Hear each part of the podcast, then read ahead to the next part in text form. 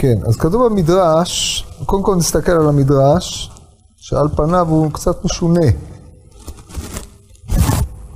רבי יוחנן פטר קראיה בישראל בשעה שעלו להר סיני. למלך שמבקש לקח לו אישה בת טובים או בת גנוסיה. גנוסיה זה בת ייחוס. אמ, שלח אצלה שליח, דיבר לה, ככה כתוב, אבל בכל כתבי היד זה אמר לה. זה לא כזה משנה. בקיצור, השליח אמר לה את uh, עניינו של המלך. אמרה, איני כדאית לשפחתו, אלא רצוני לשמוע מפיו. כיוון שחזר אותו שליח אל המלך, היו פניו שוחקות ושיחותיו אינן נשמעות. אינן נשמעות למלך. והמלך שהיה פיקח, אמר זה פניו שוחקות, דומה שקיבלה עליה. ושיחותיו אינן נשמעות לי, דומה שאמרה רצוני לשמוע מפיו. כך, אז עד כאן המשל.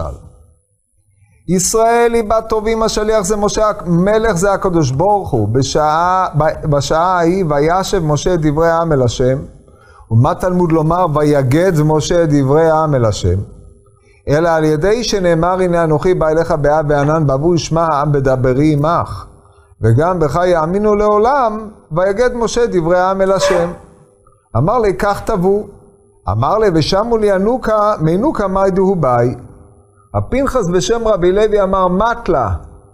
אמר, דנחת לחיביה, חב לה מדחילי. דהיינו, מי שנחש, נושך אותו, כשהוא רואה חבל, הוא מפחד ממנו. כך, אמר משה אתמול על ידי שאמרתי לו, והן לא יאמינו לי, נטלתי את שלי מתחת ידיהם.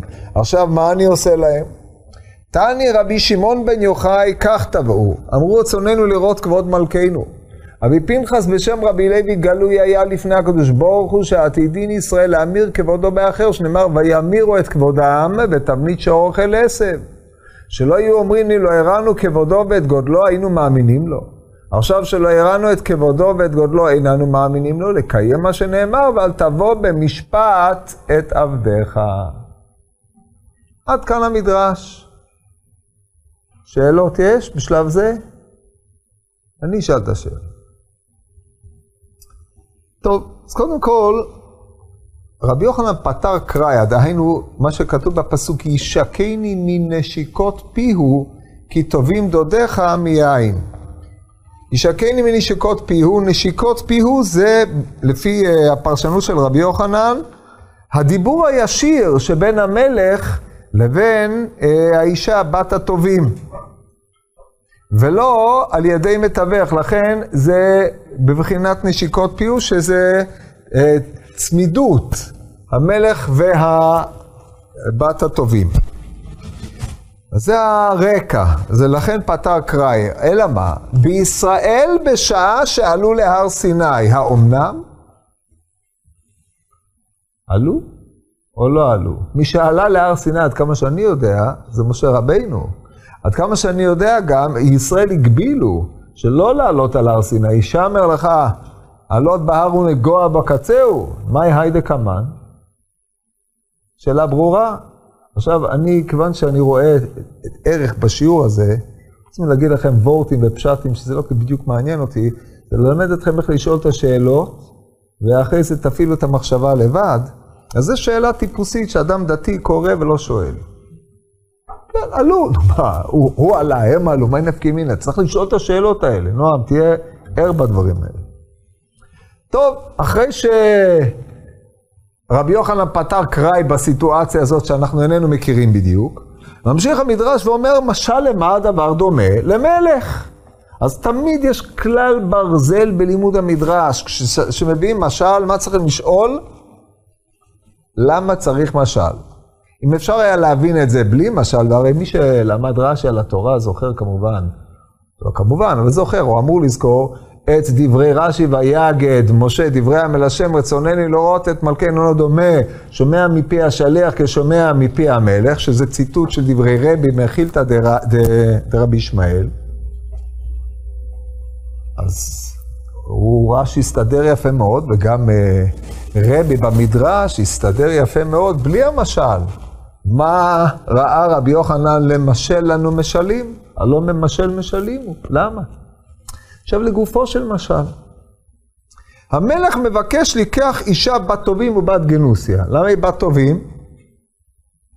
כי היא בתם של, היא שייכת לשושלת של אברהם, יצחק ויעקב. המלך מבקש לקח אותה לאישה. בכלל שעד עכשיו עם ישראל לא היה בבחינת נשוי או אשת או מטרוניתא של הקדוש ברוך הוא.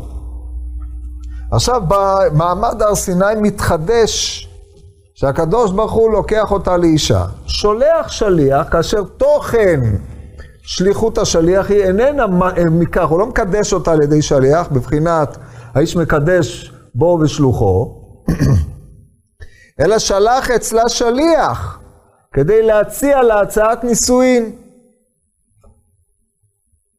והשליח הציע לה את ההצעה. אמרה, איני כדאית לשפחתו.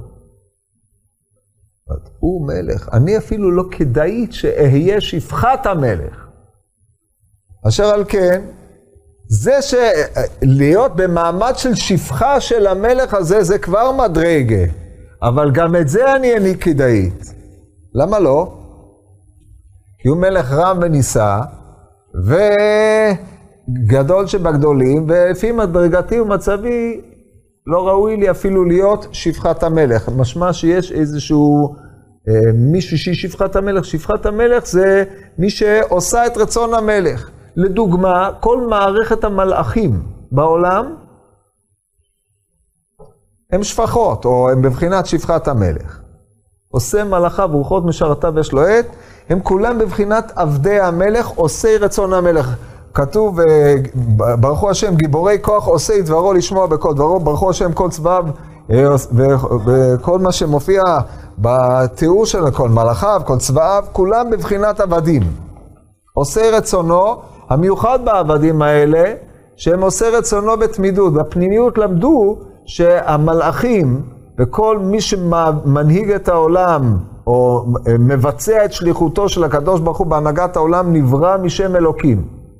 עם ישראל מיוחד בזה שהוא נברא או הוא מקושר בפנימיות שם הוויה. ופה אנחנו מגיעים להבדל בין השפחה, שהיא מעמידה את שלטון המלך בבחינת שם אלוקים, לבין האישה, שהיא מיוחדת עם שם העצם. כידוע, שם הוויה הוא שם העצם, כמו שיש בזה הרמב"ם במורה, הדברים ידועים. והיא אה, מקושרת לשם הוויה, וזה נקודת החיבור, רמזו יצרתי לי תהילתי אספרו, התהילה עולה דווקא מישראל שנשמותיהם חצובות תחת כיסא הכבוד, שהמשמעות המטאפורית היא, עם ישראל הוא זה שמגלה את מלכותו של הקדוש ברוך הוא בעולם, גילוי המביא לידי ייחוד. טוב, עד כאן הצד, אני לא נכנס לכל המשמעות המחשבתית הזאת, אתם יכולים לקרוא את זה בספרות. רצוי מאוד לקרוא ספר דעת תבונות, יש מישהו שלא קרא פה? חוץ משיעור א'. נועם, קראת דעת תבונות? קראת? אז שם יסוד הייחוד, אחד הדברים הנפלאים. זה עוד, זה שפה לא סודית, כן? הוא אחרי זה, בספרות הסוד שלו הוא אומר רעיונות דומים, רק בצורה אה, הרבה יותר אה, עמוקה, אבל היסוד הגדול של הייחוד זה עניינו של החלק הראשון של דעת תבונו. וזה נעשה על ידי עם ישראל, לא נעשה על ידי המלאכים, לא נעשה על ידי אף אחד. הלאה. ממשיך המדרש, אז הוא דיבר איתה, זה, זה הנישואין. אמרה איני כדאית לשפחתו, אלא רצוני לשמוע מפיו. לשמוע מפיו מה? מה? בפשוטו, את מה שהשליח אמר. עד כאן זה ברור? מה זה אומר? אחד מן השניים. או שהשליח לא נהימן לה, או שיש איזושהי תוספת מעלה בעובדה שההצעה הזאת באה מפיו של הקדוש ברוך הוא. אלה שתי האפשרויות, נכון? או שהם לא מאמינים שייתכן שיבוא שליח ויגיד מלך מלכי המלכים הקדוש ברוך הוא רוצה שאתם תהיו בבחינת אשתו. לא מאמינים. ואם באמת זה כך, למה הוא לא יכול לדבר עלינו ישירות? טוב, עכשיו מתי, ממשיך המדרש, מה, כן, אז ממשיך המדרש, כיוון שחזר אותו שליח אל המלך, מה, מה השליח אומר למלך? הוא חוזר למלך, קודם כל, הם הסכימו או לא הסכימו להצעה? מה? מה? לא הסכימו? בואו נראה מה קורה פה. כיוון שחזר אותו שליח אל המלך, היו פניו שוחקות ושיחותיו אינם נשמעות למלך. הסכימו או לא הסכימו? בואו נראה. המלך שהיה פיקח, אמר זה שפניו שוחקות דומה שקיבלה עליה, אז מה מבואר? שהסכימו. הסכימו למה? הסכימו, כן, שהמלך ייקח את אותה בת טובים. מאידך גיסא, כיוון שאין שיחותיו נשמעות למלך, שהדבר הזה הוא עלום במדרש, אז הבין המלך, אמר, דומה שאמרה רצוני לשמוע מפיו. ולשמוע מפיו מה? את ההסכמת הנישואין הזאת, הצעת הנישואין. מתי זה קרה באמת, ההצעת נישואין הייתה? כי המדרש ממשיך, ובעצם בזה הוא מסיים את המשל, ואז הוא אומר לנמשל, כך, בת טובים זה ישראל, השליח זה משה, הקדוש ברוך, המלך זה הקדוש ברוך הוא. טוב, ואז מסביר המדרש, בשעה ההיא וישב משה דברי העם אל השם ומה תלמוד לומר ויגד משה דברי העם אל השם אלא על ידי שנאמר הנה אנוכי בא אליך באב ענן באבו ישמע מדברים עמך וגם בחיילים יגידו לעולם ויגד משה דברי העם אל השם אמר לי כך תבוא אמר לי ושמו למינו כמה דהו באי ואז הוא מביא את המשל של פנחס אז מה, מה נגמר בסוף? מה רוצה המדרש? עכשיו, כדי להבין את הדברים הללו היטב, אנחנו חייבים לחזור לעיין בפסוקים. ועל פי, אנחנו נראה פה איך רבי יוחנן מפרש את הפסוקים. לאחר מכן יש הצעה אחרת, שהיא הצעתו של רבי שמעון בר יוחאי. אתם רואים אחר כך, אחרי שיש משל, כתוב, אמ, תני רבי שמעון בן יוחאי, כך תבואו. אמרו רצוננו לראות כבוד מלכנו. אז אתם רואים שרב שמעון בר יוחאי ורבי יוחנן חלוקים בפירוש העניין. לפי שיטתו של רבי שמעון בר, לפי שיטתו של רבי יוחנן, הם רוצים לשמוע מפי המלך. לפי שיטת רבי שמעון בר יוחאי, הם רוצים לראות את כבוד המלך, הם שני עניינים שונים. שחזרו ונתערבו במדרשים אחרים ונעשו, רוצינו, אנחנו רוצים לשמוע מפי המלך ברש"י על אתר, רצוננו לראות את מלכנו. אבל זה ערבוב, מפני שפה מפורש במדרש, שאלה שני עניינים חלוקים. תשימו לב היטב לדבר הזה. עכשיו...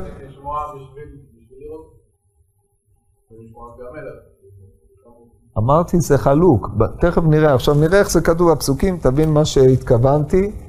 אז תפתחו בבקשה בפרק י"ט בספר שמות, שהקושי מבואר, מי שלמד גמרא בשבת בדף פ"ז, אז אמור לזכור שם, הגמרא שם מהלכת בשיטתו של רבי יוסי הגלילי במדרש, על uh, מה, מה היחס בין וישב לבין ויגד, אם אמר מצוות הגבלה, מתי נאמר מצוות הגבלה, מחלוקת רבי יוסי ורבי יהודה ורבי. אם בשלישי או ברביעי, כל החשבון, וזה תלוי מתי ניתנה תורה, אם בשישי או בשביעי. אז אני לא הולך ל... אנחנו נראה פרשנות אחרת לחלוטין של המדרש, סוגיית הגמרא, זה טעינו בליל שבועות. אומרת התורה, בחודש השלישי לצאת בני ישראל מארץ מצרים ביום הזה באו מדבר סיני וייסעו מרפדים ויבואו מדבר סיני ויחנו במדבר ויחן שם ישראל נגד ההר כן הדרשה מפורסמת, מוכרחת גם מהפסוק, הקושי מובן מאליו. ומשה עלה אל האלוהים, ויקרא אליו אדוני מן ההר לאמור, כה תאמר לבית יעקב ותגד לבני ישראל, אתם ראיתם אשר עשיתי למצרים, ואשא אתכם על כנפי נשרים ואביא אתכם אליי.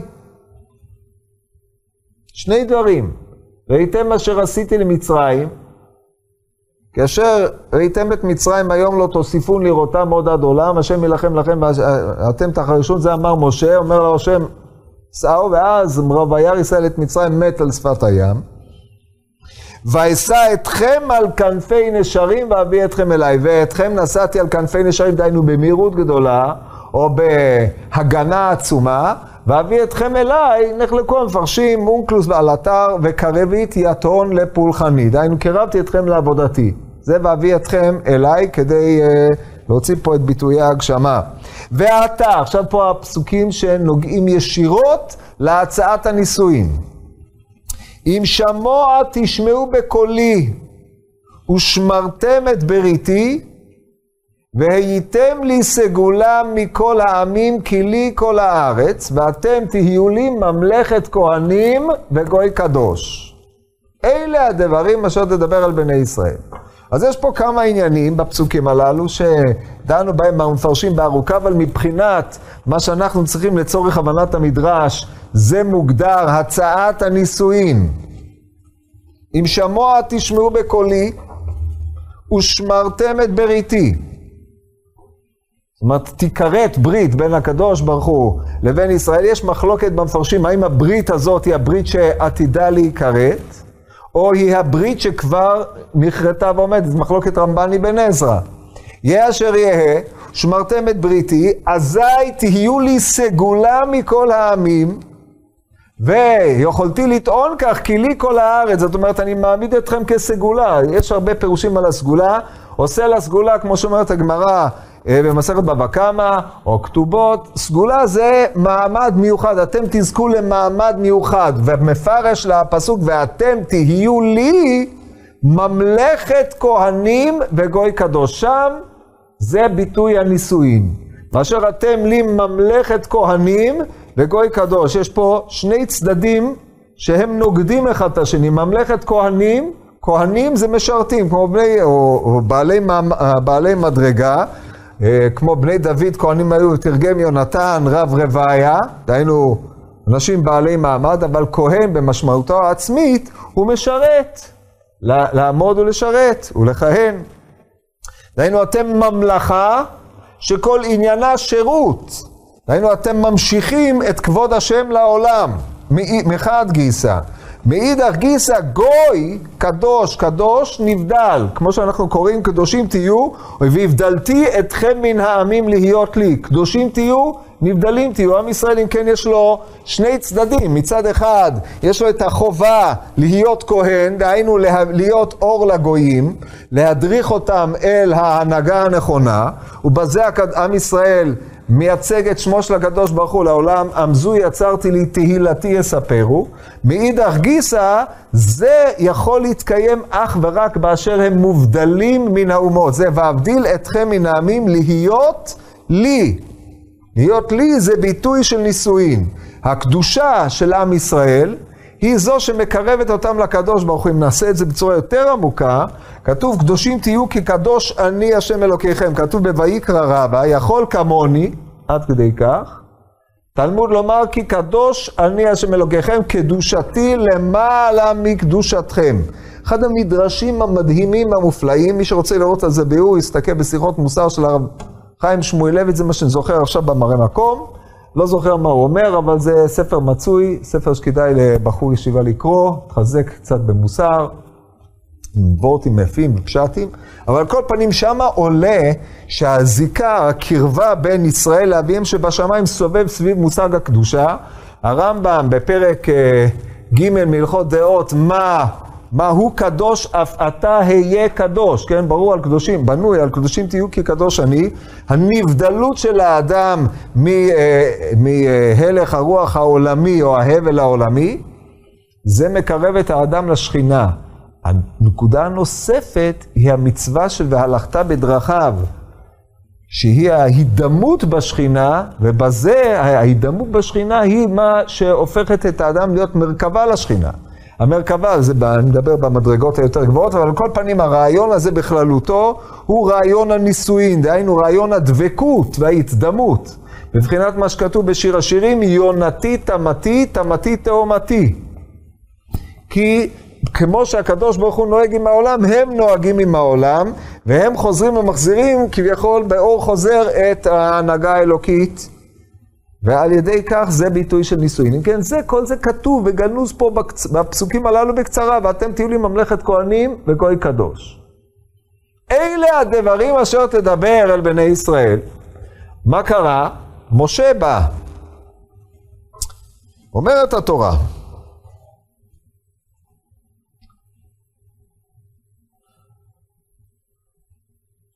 ויבוא משה, ויקרא לזקני העם, וישם לפניהם את כל הדברים האלה אשר ציווהו אדוני. למה הוא קורא לזקני העם? כי הם מקבלי ההחלטות. באותו אופן, אם נחזור אחורה לתחילת uh, ספר שמות, אומר לו הקדוש ברוך הוא, לך ואספת את זקני ישראל ואמרת עליהם. אז משה אוסף את זקני ישראל, אומר להם את מה שהשם, פקוד פקדתי תעשוי לכם במצרים, ועשה את מה שהיה שם, ועושה בפניהם את האותות. הדבר הזה נעשה לפני זקני העם, ברגע שהוא מקבל את האישור של זקני העם, הדבר הזה פושט בעם כולו. אומרת התורה, ויענו כל העם יחדיו ויאמרו כל אשר דיבר השם נעשה. וישב משה את דברי העם אל השם, לא, אני צריך לקרוא את זה, ויענו כל העם יחדיו ויאמרו כל אשר דיבר אדוני נעשה. וישב משה את דברי העם אל אדוני. ויאמר אדוני אל משה הנה אנוכי בא אליך באב הענן בעבור ישמע העם בדברי עמך וגם בך יאמינו לעולם. ויגד משה דברי העם אל אדוני. עכשיו הקושי הוא קושי ברור. אחרי שכתוב וישב משה דברי העם אל השם שמלבד זה שצריך להבין מה, מה זה אישי, וכי צריך uh, להשיב דברים מה השם לא יודע. טוב, אבל זה עוד מעט uh, נתגבר על הקושי הזה, נתגברו עליו באופנים שונים, מעניין אותנו איך רבי יוחנן נתגבר עליו. אחרי זה אומר השם את המימרה המפורסמת, והנה אנוכי בא אליך באב וענן והוא ישמע מדברי עמך, וגם בך יאמינו לעולם. שצריך לראות איך זה מקושר בטבורו, בליבו, למדרש הזה. ואז ויגד משה את דברי העם אל השם. מה הוא הגיד לו? מה הוא הגיד? כבר אמרו, וישב משה דברי העם אל השם נאמר כבר קודם. זה הקושי העצום בפסוקים האלה. שאותו רבי יוחנן במדרש רוצה לפתור, והפתרון שלו מעורר מחשבות נפלאות כפי שתכף תראו. אז עד כאן המוטיבציה שסביבה סובב המדרש. עכשיו נראה איך רבי יוחנן קורא את המדרש. איפה אמרו העם רצוננו לשמוע מפי המלך? אז מה? לא כתוב נעשה ונשמע פה. כתוב שם, מכיוון שהוא מביא את הפסוקים פה קצת אה, רחוק. חוץ מזה שיש מחלוקת אם זה אותו או לא אותו, יש שם פעמיים, יש שם בכ"ד, פעם נעשה ופעם נעשה ונשמע. אבל זה מקום לדרוש אחר, זה דרוש של ליל שבועות, לא לעכשיו. לגופו של עניין, מה שחשוב, זה כאשר משה מציע בפניהם את הדברים. אז קודם כל צריכים לשים לב לניסוח. ויבוא משה ויקרא לזקני ישראל, וישם לפניהם את כל הדברים האלה אשר דיבר אדוני. זה אריכות. מה היה צריך להיות? ויאמר להם את דברי השם, או משהו כזה. וישם לפניהם את כל הדברים. שמים לפניהם דברים, אלה המשפטים אשר תשים לפניהם. מה זה תשים לפניהם? לערוך את המשפטים שיהיה ברור להם לחלוטין, כשולחן ערוך. משה שם בפניהם את כל הדברים אשר דיבר השם, שבמשל הם מתפקדים כ... כהצעת הנישואין. אתם תהיו לי, בפסגה אתם תהיו לי ממלכת כהנים וגוי קדוש. וישם לפניהם את כל הדברים אשר דיבר השם, אז אמרו המפרשים, השמת הדברים זה, זה עומד עכשיו לבחירתכם. עכשיו, מה הם עונים? ויאמרו כל העם, ויאמרו אליו, איך, איך כתוב שמה? ויענו כל העם יחדיו ויאמרו. ויענו כל העם, אנחנו דיברנו על זקנים, עכשיו פתאום נהיה כל העם. יחדיו ויאמרו, כל אשר דיבר השם נעשה. אומר רבי יוחנן, פה כתוב, אנחנו צריכים להבין גם איך. אבל פה כתוב, אנחנו, אה, אינני כדאי להיות שפחתו, אבל אני רוצה לשמוע מפיו. איפה זה כתוב? שאלה מובנת? אבל שימו לב, ככה הוא קורא את הפסוק, ויענו כל העם יחדיו ויאמרו, כל אשר דיבר השם נעשה. למה זה כל אשר דיבר השם נעשה? אז שומר רבי יוחנן בכל אשר דיבר השם, המילה דיבר השם פה היא בעייתית. כל אשר דיבר השם נעשה, ולא מה שאתה אומר. זאת אומרת, הוא קורא פה בדיבר השם, אה, אה, הוא מטעין את זה משמעות מעבר לפשטות. זאת אומרת, במקום להגיד, מקבלים אנחנו, אה, אם שמוע תשמעו בקולי, ושמרתם את בריתי והייתם לסגולה מכל העמים כי לי כל הארץ, ואתם תהיו לי ממלכת כהנים וגוי קדוש, מה הם היו צריכים להגיד? מקבלים עלינו. כי הרי הוא, מה הוא דיבר עליהם? הוא אמר, אם שמוע תשמעו בקולי, ושמרתם את בריתי, והייתם לי סגולה מכל העמים, ואתם תהיו לי. אז יש פה דרישה מצידם, אם שמוע תשמעו בקולי, ושמרתם את בריתי. אז כל אשר דיבר השם נעשה, הוא בעצם דרש מהם לשמוע בקולו, הוא לא דרש מהם שום דבר.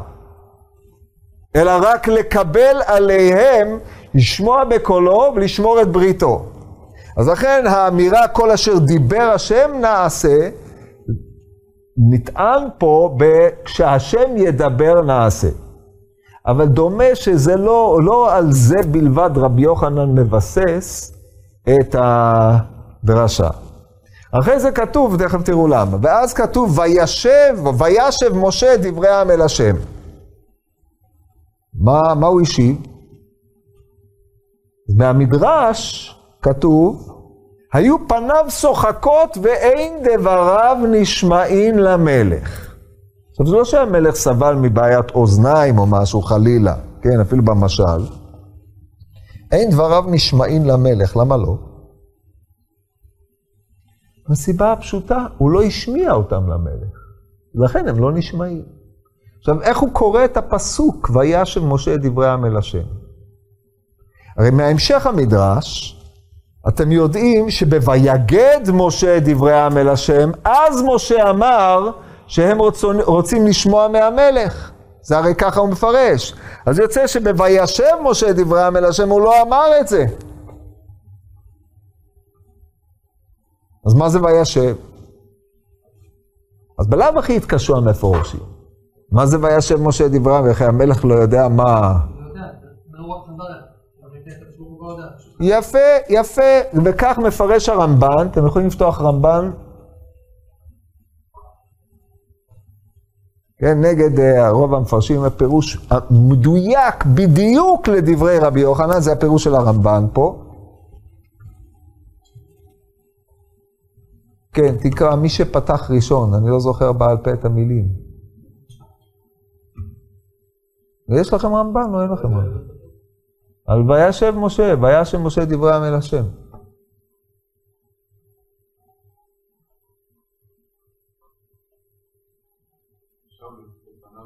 עם אל השם. מה ענה לך העם הזה, וכנן כתוב, וישמע השם את כל דבריכם ודברתם אליהם. ובואו לפניו אמר השם יתברך, הנה אנוכי בא אליך בעד הענן, ועברו לשמעם ודברו עמך, ואינם לך לעולם, ואז הגיד לפניו ואמר ריבונה של עולם, בניך מאמינים להם, מקבלים עליהם כל אשר תדבר, כן ישיבו אותם, דבר, ויראו מפרי הארץ, ובואו עליהם הדברים שראו. זהו, זה מספיק. וכן וישיבו אותם מפרי הארץ, ויאמרו. אז אפשר להשיב בלי להגיד.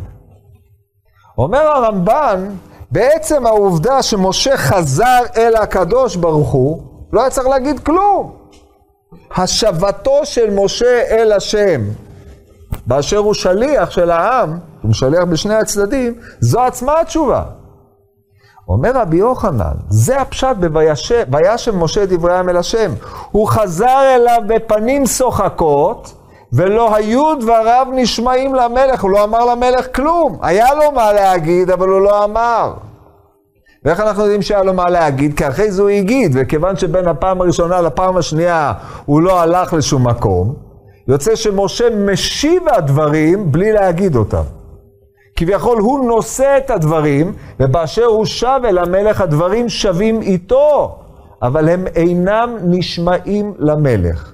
ברור הדבר הזה? עכשיו, מה המלך שפיקח היה? בעצם העובדה שמשה שב אל המלך בפנים שוחקות, הבין המלך שהיא קיבלה אבל בעובדה שהוא עדיין מחזיק את הדברים, הוא השיב את הדברים בלי להגיד את הדברים, כביכול הוא נושא הדברים אבל לא אומר אותם, המלך הבין שהוא כובש משהו, הוא לא רוצה לומר אותו. ואנחנו עוד מעט נראה גם למה. זה במשל של רב פנחס, אבל על כל פנים, בשלב זה הוא כובש, והמלך שפיקח היה, כבר הבין את הכל. ואיך, מה עשה רבי יוחנן? הוא אומר, בואו נתבונן בפסוק. ויאמר, הנה אנוכי בא אליך באב הענן. למה?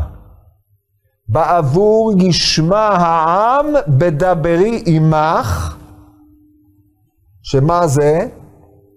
ישמע העם בדברי עמך, זה בעצם השמיעה של רצוננו לשמוע מפי המלך. ועל ידי כך יסור הפקפוק שהיה בהם בנבואתך, וגם בך יאמינו לעולם, הרי ידועים דברי הרמב"ם, שאומר משה רבינו לא האמינו בו ישראל מפני האותות שעשה. שכל המאמין על פי האותות, אתם יודעים איפה זה? באיזשהו מקום, מופיע ביסודי התורה. אחד הדברים היסודיים על נבואת משה. לא האמינו בו בגלל האותות, שכל המאמין על פי האותות, יש בו דופי.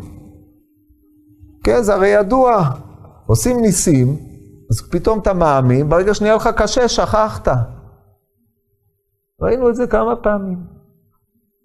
אבל למה האמינו בו? מפני שכתוב, וגם בך יאמינו לעולם, על ידי מעמד הר סיני, אז האמינו בו, כמו שהרמב"ם מתאר, עם שני עדים שרואים. יוצא ששני החלקים, בעבור ישמע העם בדברי עמך, וגם בך יאמינו לעולם, פותר את הבעיה של אמינות השליח עם ההצעה המדהימה. הרי אמינות השליח הייתה, חוסר האמינות של השליח, שהניר כדאי להיות שפחתו, לא יכול להיות שהוא יציע הצעה כזאת, לכן אתה לא נאמן.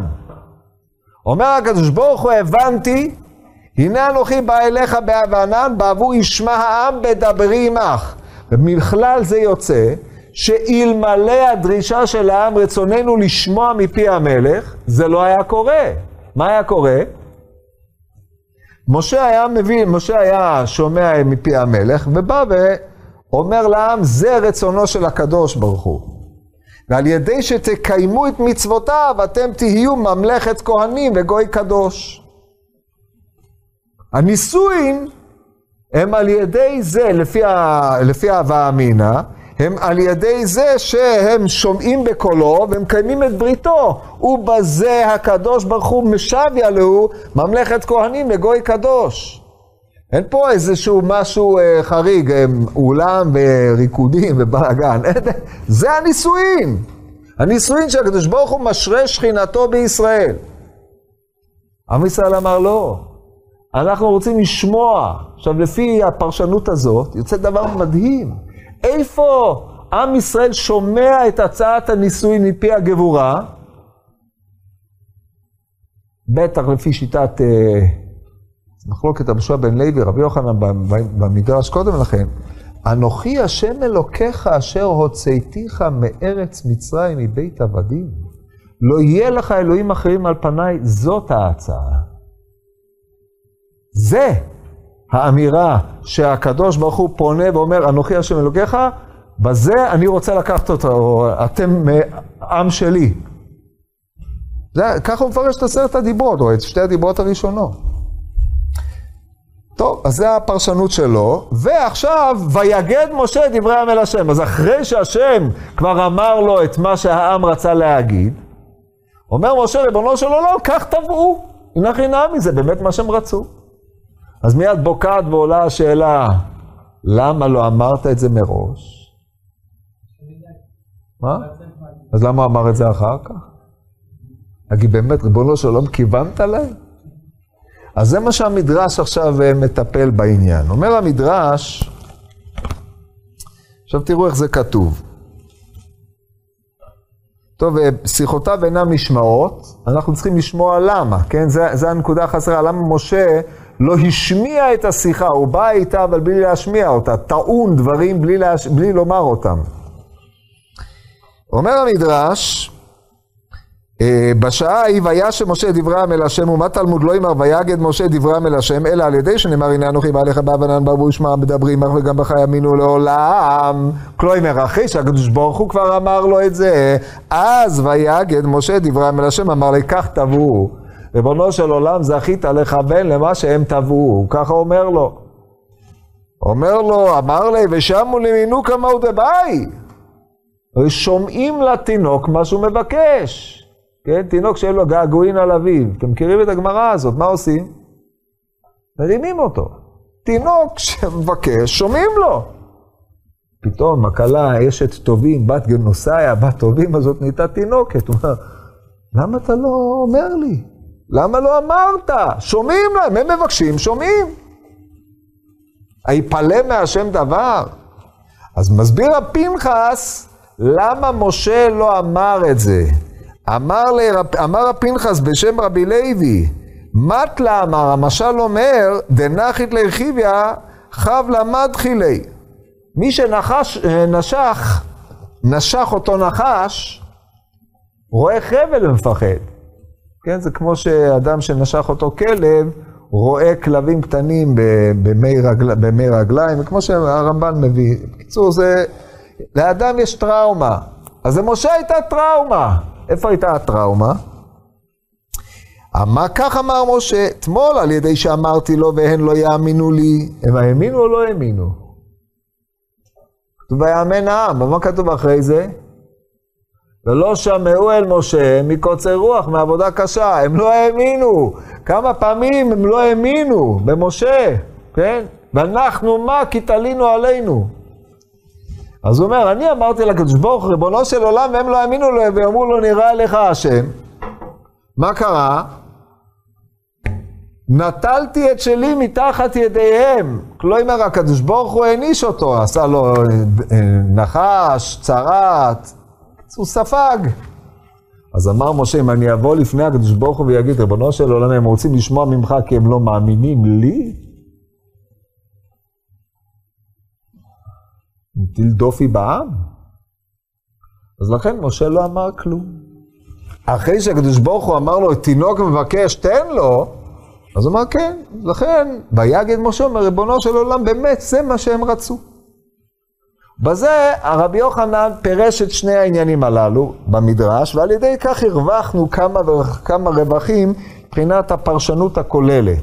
כן, וישב, וישב, זה הצבת דברים בלא אמירתם. לכשהקדוש ברוך הוא אומר את מה שהוא אומר, שזה חידוש ביחס למה שנאמר קודם, ושמרתם את בריתי, היה משמעות תשמעו בקולי ושמרתם את בריתי, אז מחדש הקדוש ברוך הוא, בעבור, והנה אנוכי בא אליך באב ענן, בעבור ישמע העם בדברי עמך. שישמע העם בדברי עמך, וגם בך יאמינו לעולם. זאת התכלית, שאתה תהיה נאמן עליהם מחד גיסא, ומאידך גיסא ישמעו אותי. מציע את מה שאני מציע, אנוכי השם אלוקיך. אז זה היה חידוש, מכוח תביעת העם, ואז אנחנו מפרשים אחורה את הפסוק, או חוזרים לאחור ומפרשים, אמ, ויענו כל העם יחדיו ויאמרו כל אשר דיבר השם דייקה נעשה. אז ככה רבי יוחנן מפרש את מערך הפסוקים, וכביכול שינה את התוכנית האלוקית. עכשיו, מה עושים? אם באמת הם רוצים לשמוע מפי הגבורה מה מתחייב, מצוות הגבלה או מצוות פרישה. משמע שבלא זאת, לא הייתה מצוות הגבלה, מצוות פרישה. וממילא אם לא הייתה מצוות הגבלה או פרישה, אז ישראל היו אמורים לעלות על הר סיני. אז יוצא שרק במסויבב, מכוח המהלך פה, עם ישראל לא עלה. אתם רוצים לשמוע את המלך? בבקשה, תתרחקו, ואז תשמעו את המלך. אז לכן זה מתרץ היטב את מה שהמדרש פותח בו בשעה שישראל עלו להר סיני. טוב, עכשיו עד כאן היה חלק א', עכשיו בא החלק השני, פלוגתא דרשב"י. תני רב שמעון בן יוחאי, כך תבעו. לא כמו שאמרנו קודם, אנחנו רוצים לשמוע מפי המלך, אלא הם תבעו רצוננו לראות כבוד מלכנו. אז יוצא, כשברגע שהם רצוננו לראות כבוד מלכנו, משתנה הלומדס בפסוקים. וישם משה דברי העם אל השם, אז השם אומר, הנה אנוכי בא אליך באב ענן בעבור ישמע, ישמע בדברי עמך וגם בך האמינו לעולם. ואז ויגד משה דברי העם אל השם. מה הוא הגיד? לא מספיק להם, לא מספיק שישמעו. הם רוצים לראות את כבוד השם. ואז הוא אומר, אה, אתם רוצים לראות את כבוד השם? אז צריך מצוות הגבלה. וירד השם על הר סיני, וכמו שכתוב, ומראה כבוד השם כאש אוכלת בראש ההר לעיני בני ישראל. זאת אומרת, בעקבות התביעה לראות את כבוד מלכנו, משתנה, אז זה מחייב את מצוות ההגבלה. אם כן, יוצא שיש פה מחלוקת בין רבי יוחנן לבין... אה, רבי שמעון בר יוחאי בתוכן של ויגד, האם ויגד אומר את מה שכבר נאמר, שזאת שיטת רבי יוחנן, או ויגד היא הגדה מחודשת. אנחנו רצוננו לראות כבוד מלכנו, ומכוח זה מתחייבת מצוות הפרישה. ובאמת זאת השיטה שמופיעה במנחיתא דרבי ישמעאל בשם רבי, על ויגד. עכשיו באמת לפי זה רש"י על התורה, על הפסוק הזה, שילב את שני הדברים יחד, וזה לא משתלב לפי הביאור של המדרש, כן? אם אני צודק בביאור של המדרש כמו שאני מבאר אותו. אז אה, זה יישאר קושייה על רש"י, אבל אה, יש לו כנראה מקורות אחרים. לא יודע אם הוא בנה על העניין של המדרש כאן, אבל לפי האופן הזה מתבהר המדרש, כאשר הם טובים רצוננו לראות את מלכנו, מיד בוקעת ועולה השאלה, למה? למה שהקדוש ברוך הוא יענה להם? לא די במה שהוא אמר בקטע הקודם הזה, אז זה מסביר רב פנחס ברבי לוי. גלוי היה לפני הקדוש ברוך הוא שעתידים ישראל להמיר כבודו באחר. שנאמר, וימירו את כבודם שלו, יהיו אומרים אילו הרענו את כבודו ואת גודלו, הרי כתוב, ונרענו את כבודו ואת גודלו, ודבריו שמענו מתוך האש, היום ראינו כי ידבר השם אלוהים את האדם, ויחי. היום ראינו, משמע שזה מכוח תביעה שלהם. ועתה עם יוספים אנחנו לראות את האש הגדולה, כן? כל זה בפרשת ואת חנן. אבל לגופו של עניין, אילו הראנו את כבודו ואת גודלו, היינו מאמינים לו, עכשיו שלא הראנו, לא. זאת אומרת, היה להם איזה תירוץ. אמר הקדוש ברוך הוא, אתם רוצים לראות? בבקשה, תראו. והתביעה, הראייה הזאת היא זו שהביאה עליהם את התביעה החמורה בחטא העגל. אין אנו מאמינים לקיים מה שנאמר, אל תבוא במשפט את עבדיך, למה? כי לא יצדק לפניך כל חי. כי לפעמים דרישתו של האדם, שהיא מעבר למה שהוא מסוגל לעמוד בו, היא בסוף הופכת להיות תביעה עליו, וזה בא עליו במשפט, כן? אז באופן הזה רשב"י פירש את ה"ויגד", ושיש פה איזה שינוי בתוכנית האלוקית כביכול מכוח תביעת העם, אבל הדבר הזה הוא זה שהביא עליהם לבסוף את אה, עונשם בחטא העגל.